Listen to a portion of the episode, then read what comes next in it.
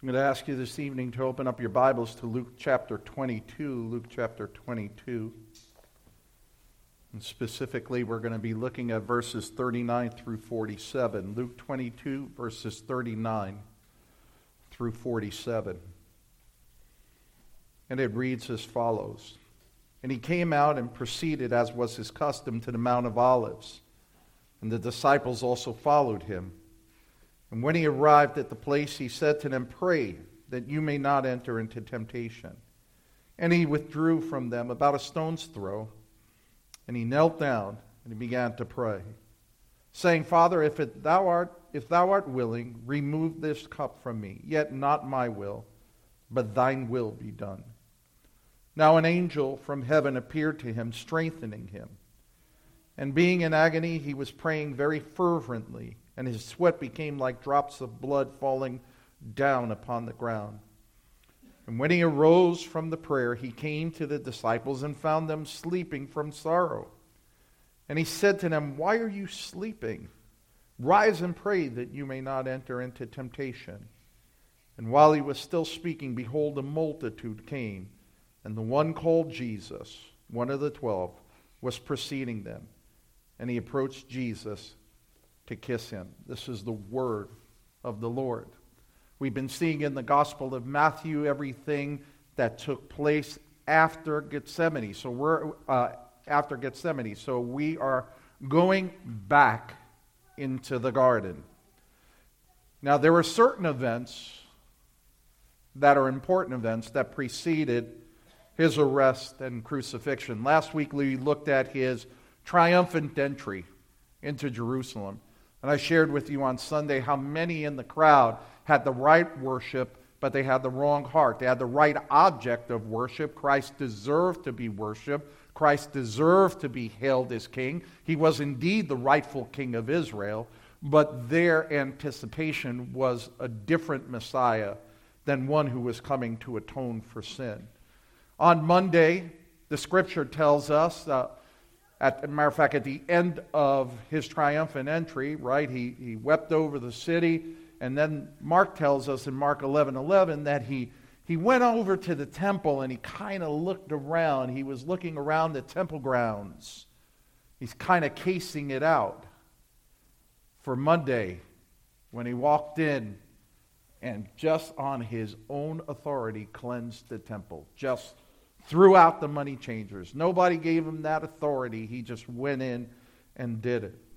And then on Tuesday, he devised the Sanhedrin. And on Tuesday, on the Mount of Olives, he gives that phenomenal Olivet discourse Matthew 24, Luke 21, where he talks about the things that are going to come and the future events that are occurring in the world. And then we find ourselves on Thursday evening to early Friday morning. The Garden of Gethsemane. The Garden of Gethsemane, the olive presses, we're going to see in our scripture. And it's important for us to note that the Holy Week is a week of contrasting emotions. I mean, think about it from Sunday until where we're going to look in the text tonight, Thursday to Friday morning. On one hand, there's messianic fervor that's going through Jerusalem. Wow, this guy raises the dead. I mean, he went to the tomb and he pulled Lazarus out. And, and this is the guy we've been waiting for. This is the Messiah. He's the one who's going to liberate us from Roman oppression and bring back the kingdom of David. On the other hand, there was violent hatred in the hearts of the Sanhedrin, the Pharisees and the leaders of Israel. They had already gotten to the point where they were laying a trap for Jesus. They wanted for Jesus to implicate himself. They wanted to kill him. It was their intent to kill him. They just didn't want to do it during the Passover. I shared with you on Sunday that Jesus' entry into Jerusalem is, is no, you know, cause of fate. He actually was going deliberately, intentionally to become that Lamb of God that taketh away. And by doing so, he forces the hands of the Pharisees. These days would be the darkest moment in the history of creation. This Friday, over 2,000 years ago. Just think about it. God would stand trial. God would stand trial. The Creator would stand trial by His creations. The audacity, the overwhelming arrogance and hubris of these people to put Christ on trial. And the Creator would be accursed by his creations. A.W. Tozer made this statement only through redemption accomplished by Christ dying on the cross and raising the third day can we be brought back to the place of fellowship with God, which is the passion of every human being. Charles Spurgeon said, speaking on the cross, the highest glory of our holy religion is the cross. The history of grace starts earlier and goes on later, but it is its middle point is the cross. And tonight we will see how our salvation and our victory was secured in the Garden of Gethsemane. No Gethsemane, no Calvary. No Calvary, no resurrection. No resurrection, no Pentecost Sunday. Our victory, we're going to see in these few short verses that our victory is absolutely secured. It is won in Christ's agony in the garden. So let's go back to Luke 22, verses 39. And what I love about this is this is the night we celebrate. We celebrate. We celebrate the death of our Lord Jesus Christ. We celebrate this. And we remember the crucifixion. And we'll do this when we, whenever we celebrate the Lord's Supper. Christ had just concluded the Passover with his disciples. Part of that is John 17, where he prays for them. And he, you know, we studied John 17, so if you ever want to go back and listen to those messages, feel free to do so. But he tells them how much he loves them. He prays for the Father to be with them. I'm going out of the world, Father. You're going to watch over them. The world's going to hate them. The world hated me. It's going to hate them. And he prays, and he prays not only for his disciples, if you recall when we did John 17, but he prays for all who would follow. Isn't it amazing? That night, Jesus prayed for us. He prayed for us. He knew what he was doing, he knew he was dying for. He prayed for us. And he will go to the garden to pray. And I'm going to share something with you. It's interesting. History is started in a garden. Mankind falls in a garden. And mankind is redeemed by a Savior in a garden. So we're going to see as the Lord goes through this. This is Thursday night, early Friday morning of the Passion Week.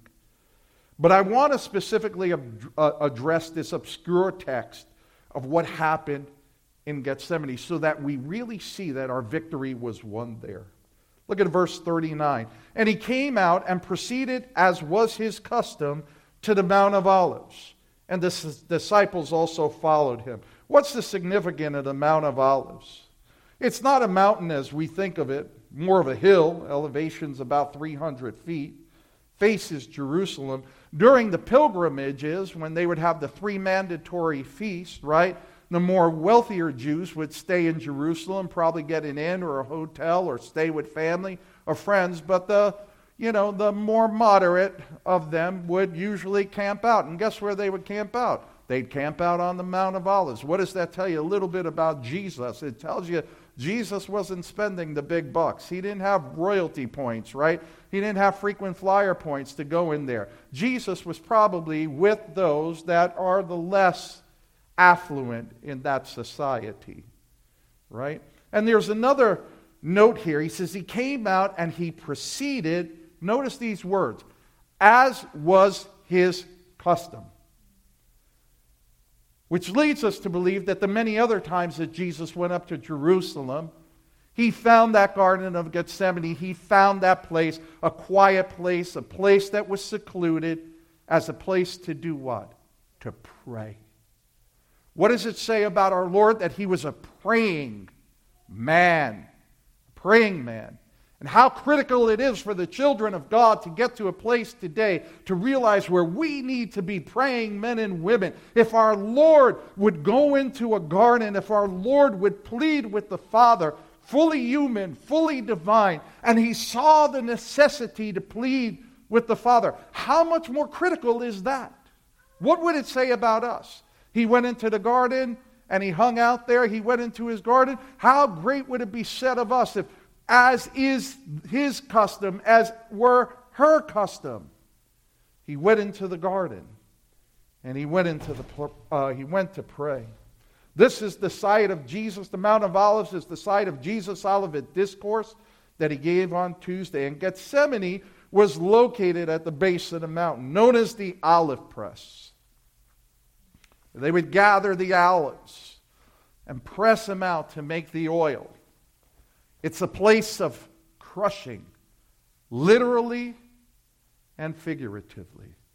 Because our Lord is going to go in there and our Lord is going to get crushed. The weight of sin is going to come down upon him. Christ is driving to the culmination of his ministry. I think that's really important. We have to remember that not, you know, every step to Calvary was deliberate, intentional, and purposeful for Christ. And so he comes in there and he's driving there. He's hours away from being betrayed by a friend, illegally tried, convicted, has less than 24 hours to live on earth in the flesh. And he will be killed on the exact day that the Passover lamb is slaughtered and almost and exactly at the precise time. Look at verse 40. And when he arrived at the place, he said to them, Pray that you may not enter temptation. Mark and Matthew give us additional clarity in this dialogue. Matthew 23, verses 30 to 31 says, After the Passover, after singing a hymn, they went out to the Mount of Olives. Then Jesus said to them, You will all fall away because of me this night. For it is written, I will strike down the shepherd, and the sheep of the flock shall be scattered. They give us that additional clarity. And by the way, when it says they sang a hymn, the closing hymn of the Passover is Psalm 118, which plays a very critical role in the last week of Jesus' life. I really invite you when, uh, to go home and read Psalm 118, and you'll see a lot of the um, prophecies there concerning Christ. This is the same time, by the way, bear in mind that Peter boldly declared. What did Peter declare? Peter declared, Lord, if all these turn away from you, I will never deny you. I bet he wishes he got that one back, huh? I'll never deny you. Foot and mouth, Peter.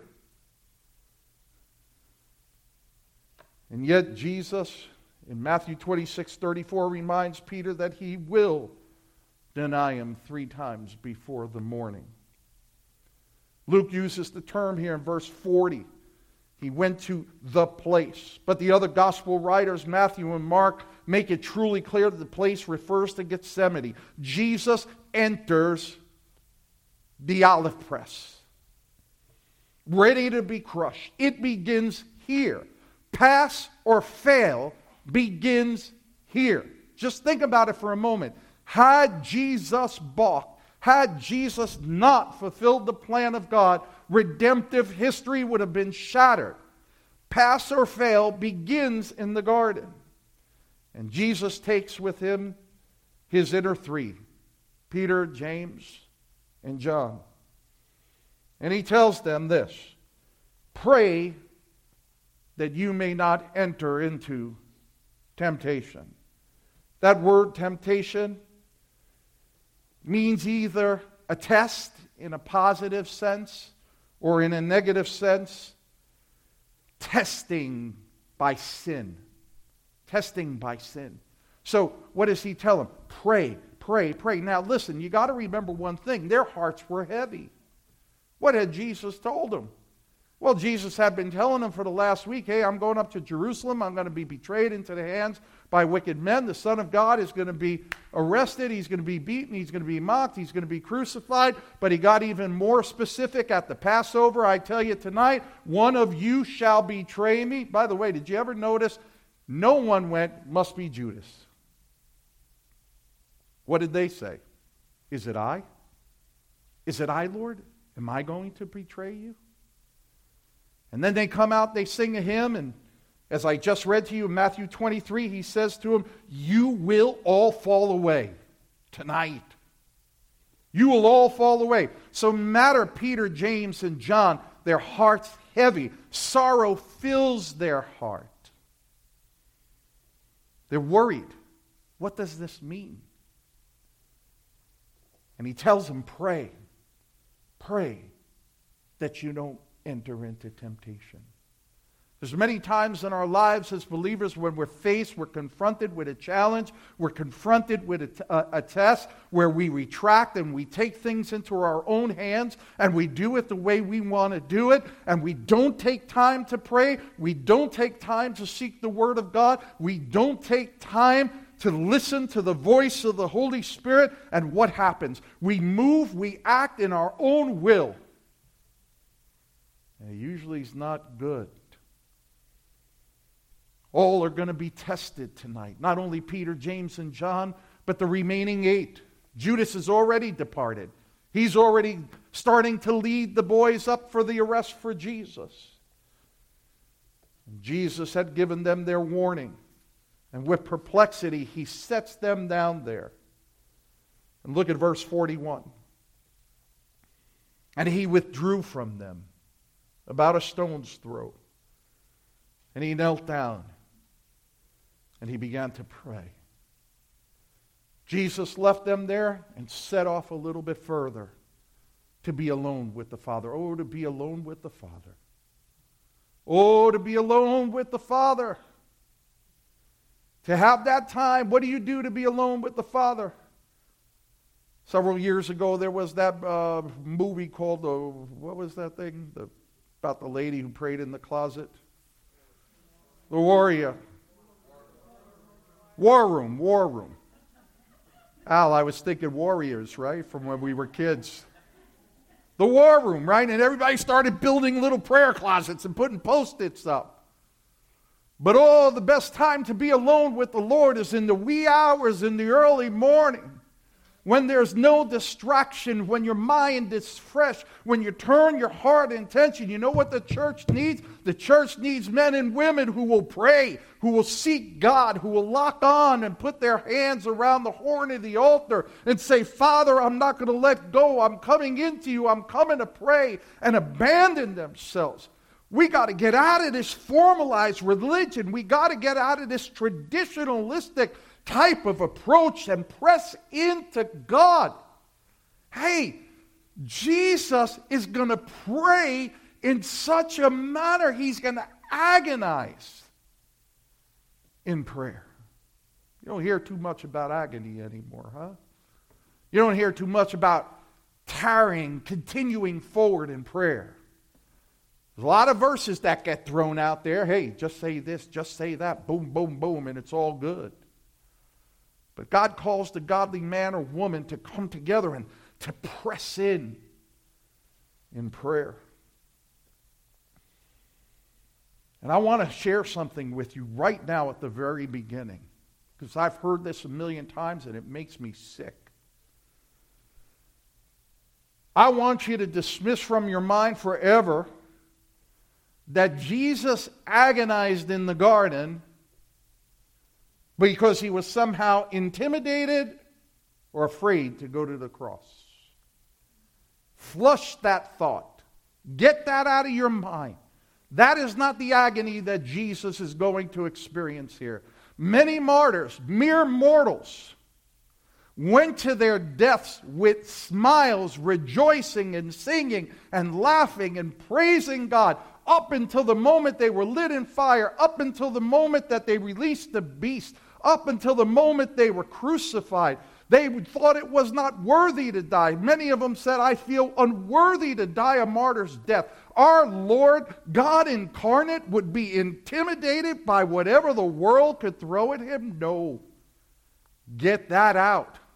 Wrong interpretation. What did Jesus know when he knelt to pray that night in the garden?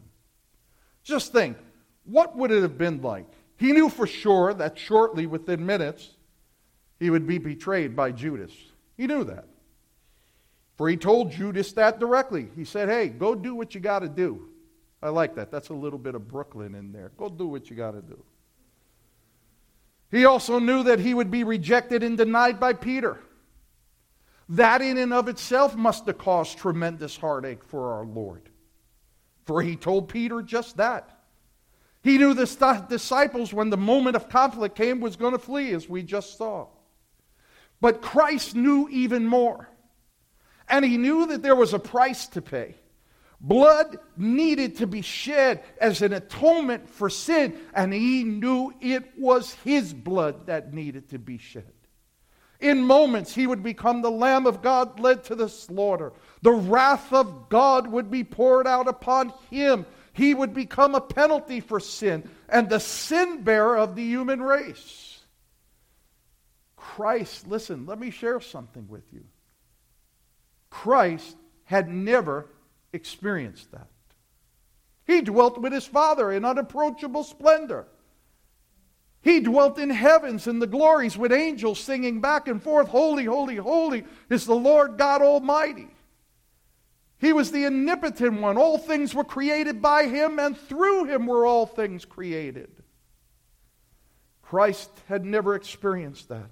And while he knew in his omniscience, he was now going to experience it as a man. Fully God, fully man. I shared with you earlier that the garden is where two of humanity's dramas play out. It was in the garden that the first Adam, when tried and tempted, failed, sinned against God. Separation between God and man. The curse enters creation. Sin and death followed. Fellowship is broken. Now, in another garden, enters the second Adam, praise God the sinless, spotless Lamb of God, the one that John the Baptist said, Behold the Lamb of God that taketh away the sin of the world. The second Adam enters in. And he will be tried and tested in this garden. His being overwhelmed to the point of death. Yet this second Adam will emerge victorious. Praise God. Sin and death are defeated. Atonement for sin made. He alone becomes our propitiation and satisfies the justice of God. Reconciliation will now become possible between God and humanity for all who place their faith and trust in Christ Jesus. Turn with me to Romans chapter 5, verse 17. Notice what Paul says about this. For if by the transgression of one death reigned through one, much more those who receive the abundance of grace and the gift of righteousness will reign in life through the one, Jesus Christ. As he enters the garden, as he kneels down to pray, look at verse 42. Jesus prays, Father, if thou art willing, Remove this cup from me.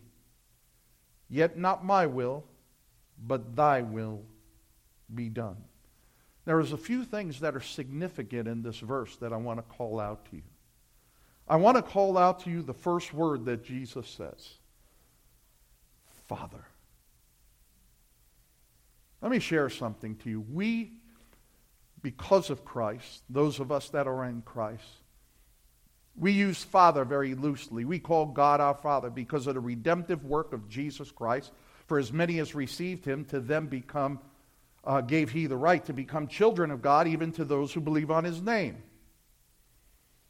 But let me tell you something in first century Palestine, there wasn't one Jew who would ever have the audacity to call God Father.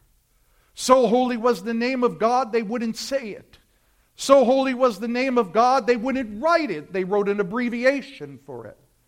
So holy was the name of God, they came up with Jehovah instead of Yahweh to use the name of God because it was sacred. But notice what Jesus does in the garden Father. Oh, how that twisted the, the rabbis. Oh, how that twisted the Pharisees. Oh, how that twisted the Sadducees. Oh, how that made the scribes go crazy. Oh, how it made everybody the audacity, this blasphemer, that he would dare to call God his own Father. And yet, we find the Lord coming together with the Father. And he cries out, If thou art willing, remove this cup. What is, what is the significance of the cup? What's the cup? I shared with you earlier don't ever believe that Jesus was afraid to go to Golgotha. He wasn't afraid. His entire three year ministry was deliberate and intentional to take him to Jerusalem at this specific week in time. So don't ever think that. But what is the cup? What is it that he was going to be asked to drink? This is crazy. But it's the cup of God's wrath. God's wrath that would be poured out against sin. You see, salvation doesn't begin with you, it begins with God.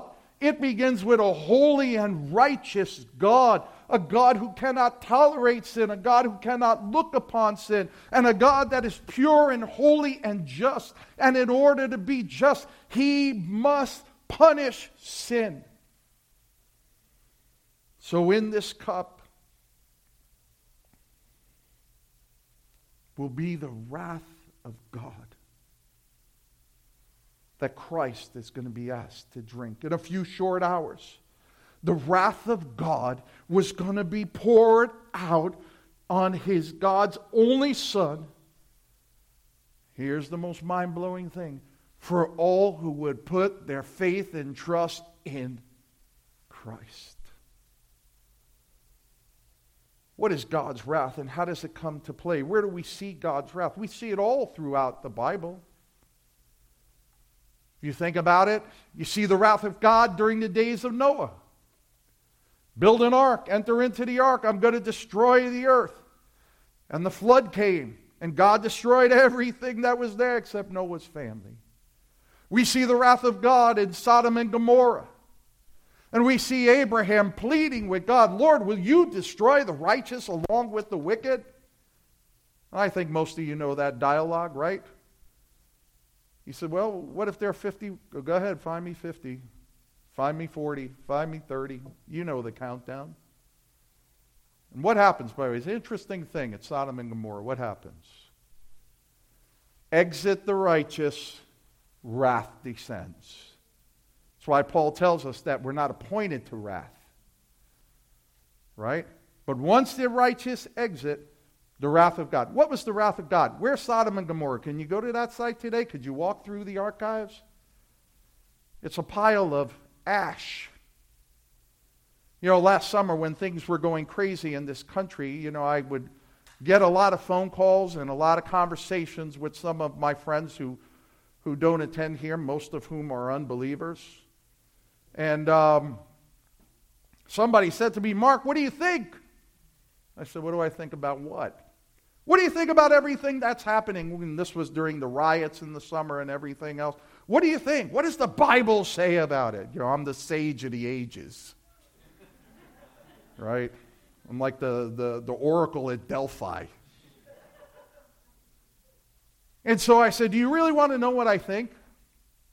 They said, Yeah, I want to know. I said, I don't understand how America is not an ash heap right now. That's what I really think. We are a perverse nation. We're a wicked nation. Yes, there are believers in this nation. But by and large, as a people, we're an abomination before God. And how God still tolerates the things that are going on until this day, I'll never, never, never know.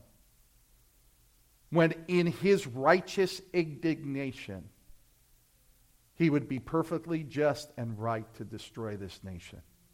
Oh, pray for America. Pray, pray that America repents. I don't hold out hope that America is going to repent. What I pray for is I pray that God would cause the remnant church in America to repent that we would come back to we would come back to true worship we would come back to serving the true and living god and should the nation and and i believe the nation will so let me put that out there should the nation persecute the church should the nation come against the church should the authorities and the government of this nation sting the church of god that we would consider the worth of christ and we would not bow our knees to baal that's what we need to be praying for.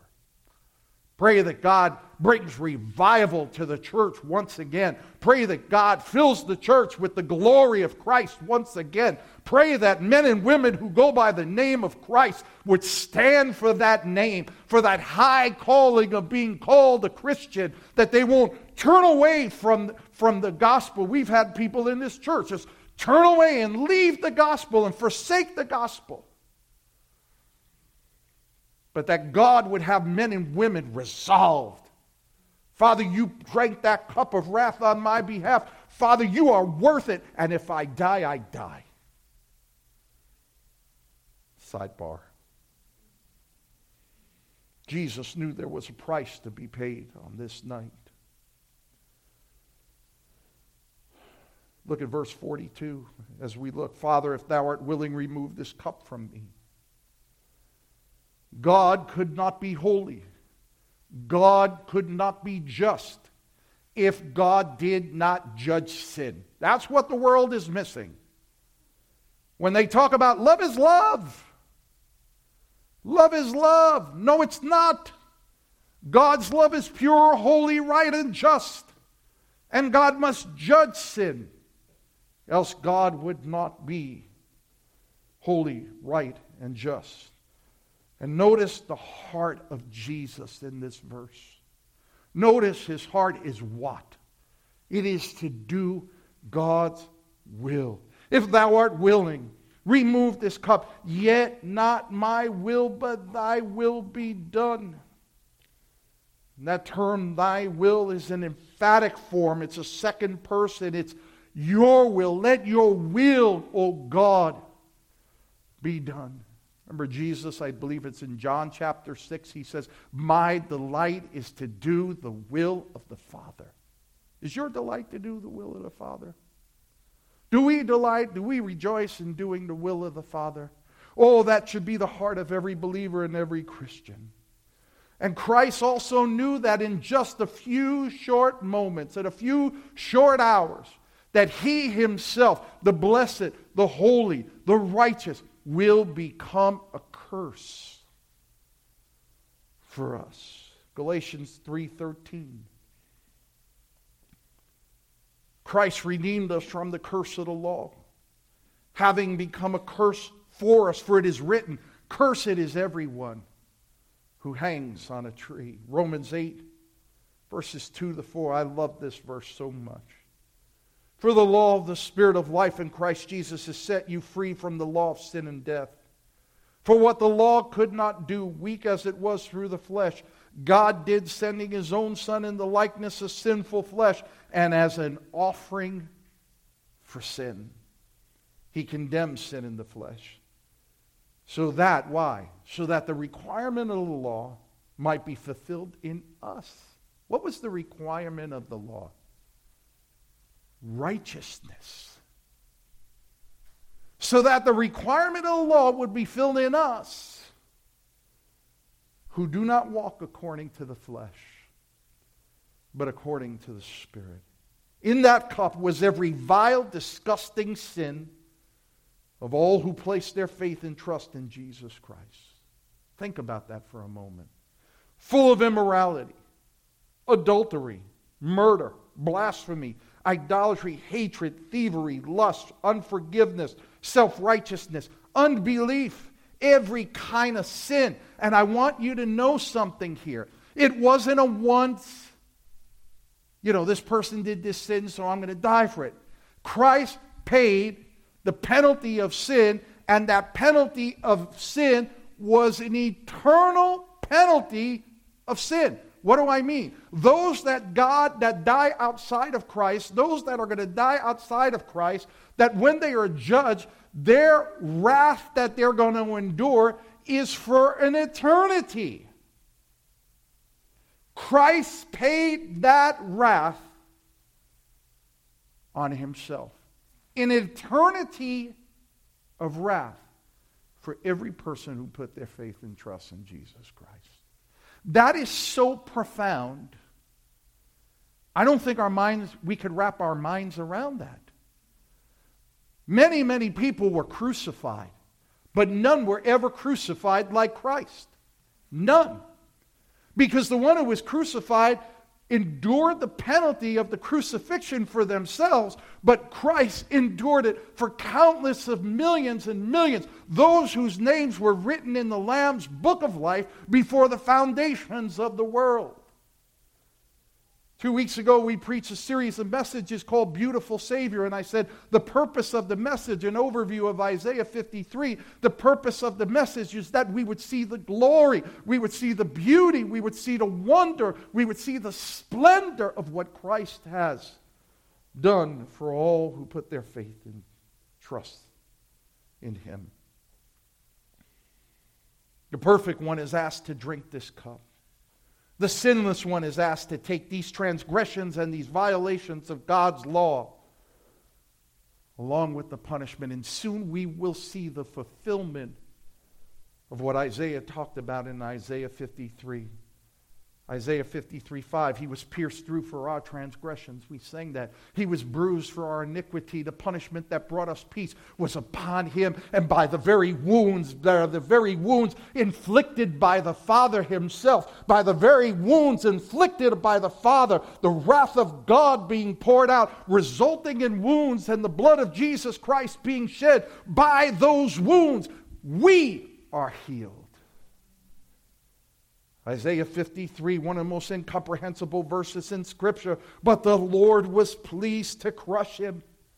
The Father was pleased to crush him. The Father was pleased to crush his only Son.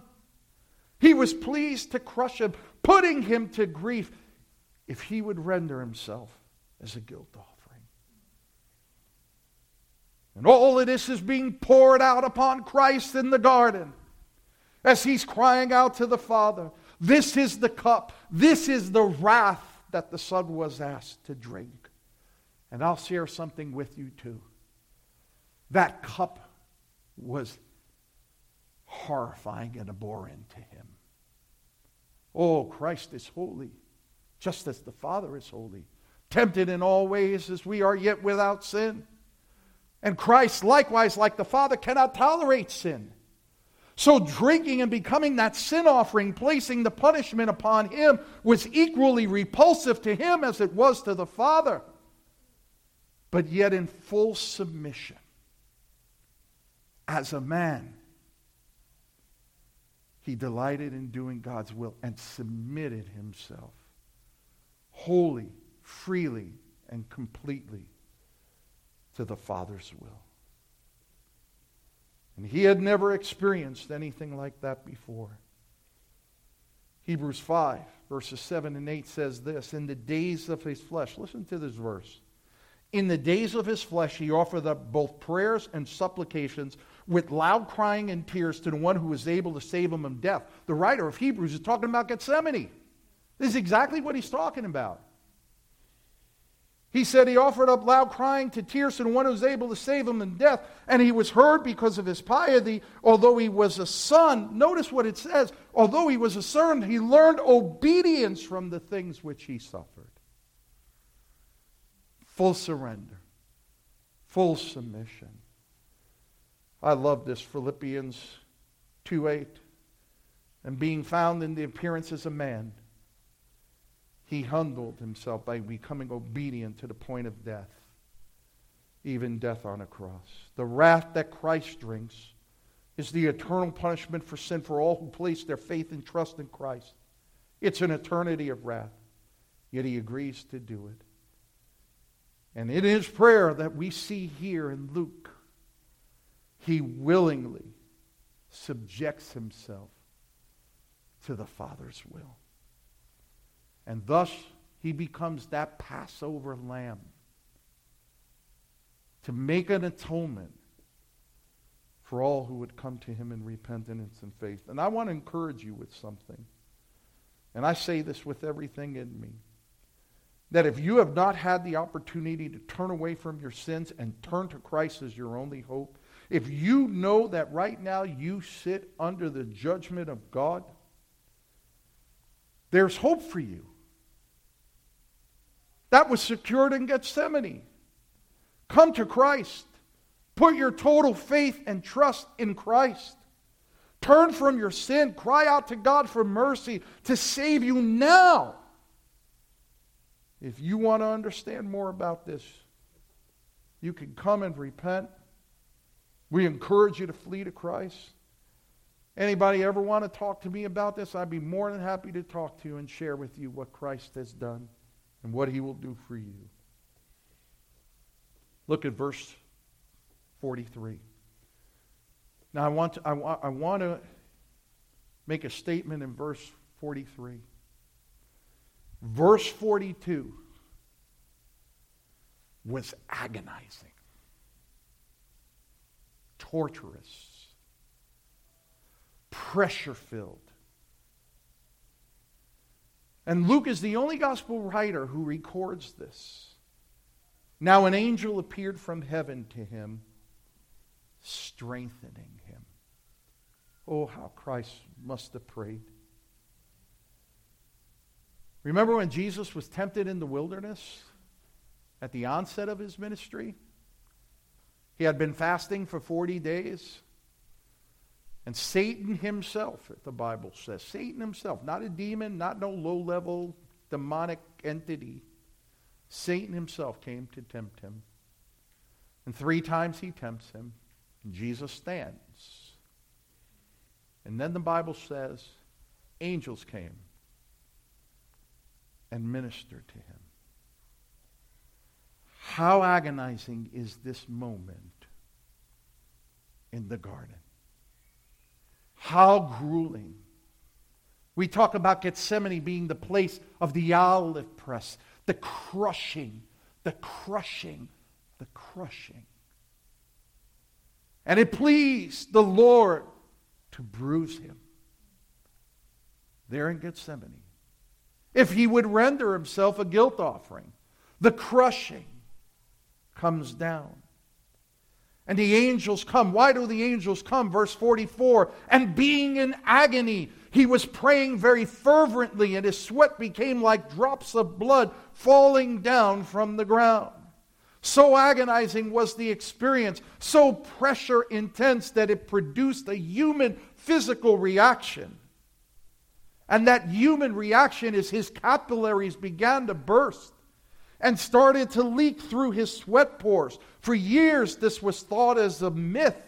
This couldn't have happened. Nobody could sweat blood. But we've learned from medical science that it is an actual condition called hematology Tidrosis, where the capillaries burst in the sweat gland, rupture, and they secrete blood, and then it is mixed with sweat. This is caused under the most severe emotional, physical, stressful conditions. And it has been seen in concentration camps. It has been seen by those who have been on death row when the agony and the pressure causes such agony to break through that the blood vessels burst. How agonizing did Christ pray? How did he press into God? Trust me, he wasn't in the Garden of Gethsemane going, Father, I just pray that you would give me grace as I go to the cross. And, you know, Lord, I just pray you're going to be with me. You'll never leave me or forsake me. No, no, no, no, no. He pressed in. He cried, he wept, his emotions came ringing out, and the pressure of sin and the pressure of being that Lamb of God fell upon him, and it was almost to the point that it killed him. That's what happened in Gethsemane. There's that famous portrait of Christ praying on a rock, and there's a light coming down. Let me tell you something, that's not how it went down. In that moment, he thought of every soul that was going to be saved. In that moment, he knew he would soon be separated from the Father, with whom he had never been separated before. That the Father would turn his face away as he became the penalty of sin and as he poured out his wrath against all the sin.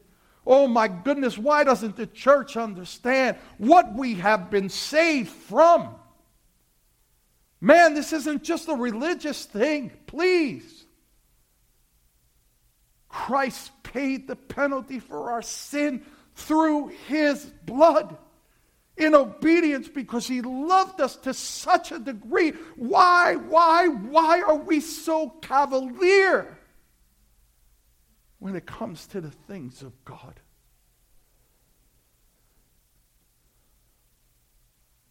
The physical toll of Jesus' agony pain for our sin is taking its toll on his body and literally bringing him to the point of death. After we don't know how long he spent there. Verse 45. And when he arose from prayer, he came to the disciples and found them sleeping from sorrow. I, I want to call your attention to a very camouflage word. And when he rose, Jesus went into the garden on his knees. Jesus went into the garden and knelt and prayed. And while kneeling and praying, he agonized over what lay in store. And then angels came and ministered. Here it is. This little sentence. This is the victory. Don't miss it. It's right here in this obscure sentence, right here in verse 45. Here is the victory. When he rose. He didn't stay down. The enemy couldn't keep him down. No matter what kind of temptation was put upon him, no matter the agony that he sweat blood and he went through everything else, Christ got up off of his knees, and when he did, he was resolute to move forward and become the Lamb of God. The victory is won right here. Right here is the victory. And what's the first thing he does when he gets up? Let me go back to my boys. Let me go back to the three guys I left over there. Surely they're praying. Surely they're in there. They're praying for me. They got my back. They're watching out. They're doing everything. They're strong. They're ready. And what do they do? The disciples their hearts laden with sorrow, not fully comprehending everything. And, and let me share something. I really believe in my heart, and Scripture tells us they did not fully comprehend what was about to take place. There they are in the garden. And what does Jesus find? He finds them sleeping. And notice what Luke says they're sleeping from sorrow. I've been doing a lot of that this week. They're sleeping from sorrow. And Jesus said to them, While you're sleeping, rise and pray that you may not enter into temptation. The other Gospels tell us that Jesus' response to these men was watch and pray that you may not enter temptation. The spirit is willing, but the flesh is weak. Oh boy, everybody knows that. Even unbelievers know that. Oh, the spirit is willing, but the flesh is weak. Jesus wasn't trying to be cute. He was calling out that constant spiritual battle that is in the heart of every believer. My intentions versus my actions. Oh Lord, I'm going to go out witnessing. I'm going to go share the gospel with this one. Oh Lord, I just, uh, I'm just going to DVR this thing on TV I wanted to see. And then after the basketball game, I'm going to go out and I am going to go witnessing and I'm going to share the gospel. Oh, I forgot. I need to go to the store and get a few things. But after I get a few things, Lord, I'm going out I'm going to share the gospel. I'm going to give the gospel to everybody I know. Oh, wait, wait, wait. It's uh, 10 o'clock. Nobody's outside. I'll go tomorrow. Come on, man. Is that not us? That's us. And I say us. We need to watch and pray. Let me share something with you. As a believer today in America today, a believer today in this fallen world today, watch and pray. The spirit is willing, but the flesh is weak. And there is enough distraction. When I left a message uh, yesterday for the service, I said this I said, I- am sure you can give me a million reasons why you can't come to church, but I'll give you one reason Jesus Christ, who bore your, your sin upon the cross. Can we not come and worship him? Look at verse 47. And while he was still speaking, behold, a multitude came. And the one called Judas, one of the twelve, was preceding them. And he approached him to give him a kiss. One of the other gospel translations, uh, one of the gospel books, say that the Lord said, Behold, the one who is coming to betray me is at hand. Now, I want you to get the picture. Gethsemane sits on the Mount of Olives. Jerusalem sits over here. Here's the Kidron Valley. Jesus was probably at the lower part of the mountain when, with torches, he sees this procession coming. It's estimated that 400 to 600 soldiers came to arrest Christ. One man. One man. You think they were afraid? 400 to 600 soldiers came to arrest him. Now, Jesus, I said in the previous verse, he rose, he got up, went to get his disciples, must have seen the torches, the lamps, you know, lamps coming, and said, Hey, hey, guys, come on, the one. And he saw Judas. He knew it was Judas. He knew it was Judas. The one who was about to betray me is at hand. Come on, let's go, let's go. And what does he do? The, the, John's gospel tells he goes toward them. Notice the intentionality of Christ. He doesn't run away. Guys, let's run and hide, right? They're coming up. He says, Oh, who do you seek? Of course, the Judas walks up and gives him a kiss. This is where me and Jesus are very different because I would have decked him. God help me. He gives him a kiss. Jesus said, Who do you seek? He said, Jesus of Nazareth. And Jesus says, Ego eimi. I am he. An amazing thing happens. Four to six hundred people all fall down at the declaration of who he is. I am. At the mere mention of his name, there they go. All their spears, all their shield, boom, they all go falling down. Imagine they get back up again. Jesus goes to him again. I think Jesus was just having fun at this point. But he says to him, Who do you seek? And they said, Jesus of Nazareth. He said, I am he. Boom! They go down again.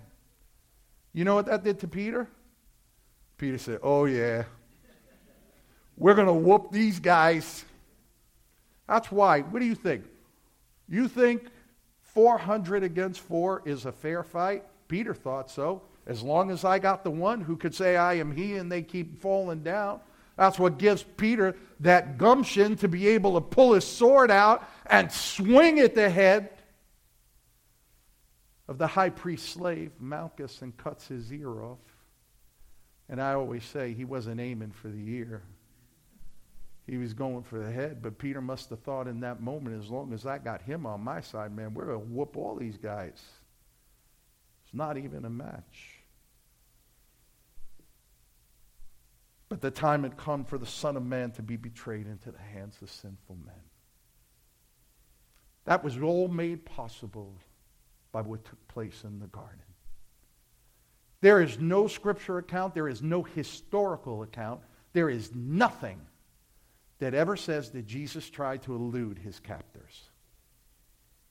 Matter of fact, he went willingly, just as Isaiah said. He was led as a lamb to the slaughter. He would be betrayed but with a kiss from a friend. Yet he was strengthened and in submission to the will of the Father. He would fulfill God's plan down to the final word of every prophecy.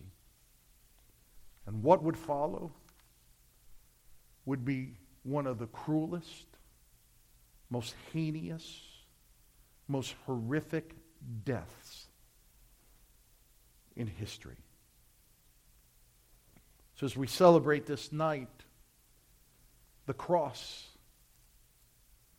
I have a question. What was won in the garden? I believe that the scriptures demonstrate that our victory was won in the garden. Anguish to the point of death, not fearing the cross, but anguish to drink the cup of God's wrath, not running away from the cross, but rather running toward the cross. Christ completes one of his final acts of God's will and surrenders to drink the cup of the wrath. That's why he's able to rise. That's why he's able to walk to those who came to him. That's why he's able to be silent before Pilate. That's why he is able to subject himself and restrain himself. I shared with you that two of man's epic struggles occur in the garden with the first Adam, and he fails miserably. In every ache and pain and every struggle with sin is the result of the curse and the fall.